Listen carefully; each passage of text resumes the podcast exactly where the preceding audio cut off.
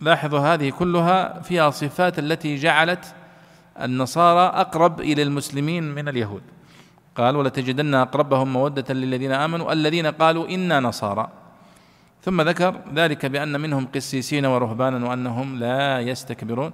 إشارة إلى دور القساوسة والرهبان في آه، إرشاد هؤلاء النصارى وتنبيههم قال وإذا سمعوا ما أنزل إلى الرسول ترى أعينهم تفيض من الدمع.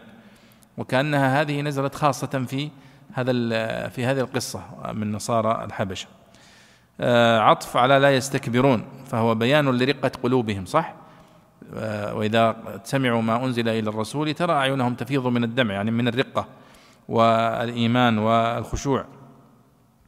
ومعنى تفيض يعني معناه أنها تمتلئ بالدمع وما زاد عن ذلك فإنه يفيض خارجها. ومما عرفوا من الحق لأن النجاشي عندما سمع كلام آه، الله سبحانه وتعالى عن عيسى وعن مريم فقال والله ما زاد ولا نقص عما في في الإنجيل. هذا وصف عيسى فعلا وهذا وصف أمه. وكأنه يعني يشير إلى أن ما في القرآن يصدق ما في الإنجيل حقيقة. والنجاشي كان معاصرا للنبي صلى الله عليه وسلم فاذا هناك من كان يدرك أن الحقيقة من أن ما في الإنجيل من الشرك والانحراف ليس ليس هو أصل ما في الإنجيل. نعم يقولون ربنا آمنا فاكتبنا مع الشاهدين. هذا كلام هؤلاء النصارى. وما لنا لا نؤمن بالله. وما جاءنا من الحق يعني نؤمن بالله ونؤمن بما جاءنا من الحق على يد النبي صلى الله عليه وسلم محمد ونطمع أن يدخلنا ربنا مع القوم الصالحين. فهذا إشارة إلى من دخل في الإسلام من النصارى.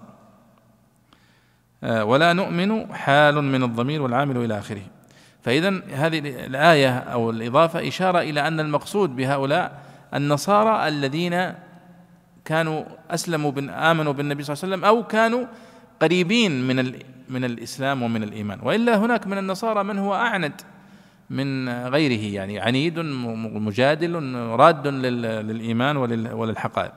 قال فأثابه فأثابهم الله بما قالوا أي عن اعتقاد من قولك جنات تجري من تحتها الأنهار خالدين فيها وذلك جزاء المحسنين. فثبت أن المقصود به من آمن من هؤلاء النصارى. كانوا على النصرانية لكنهم لما عرفوا الحق آمنوا بالنبي صلى الله عليه وسلم. ولذلك النبي صلى الله عليه وسلم كان يذكر فضل هؤلاء ويقول آه ثلاثة يؤتون أجورهم مرتين صح؟ وذكر منهم ورجل آمن بنبيه وآمن بي. يعني آمن كان يهوديا فأسلم أو كان نصرانيا فأسلم. فله أجر إيمانه بنبيه وأجر إيمانه بالنبي صلى الله عليه وسلم. نعم.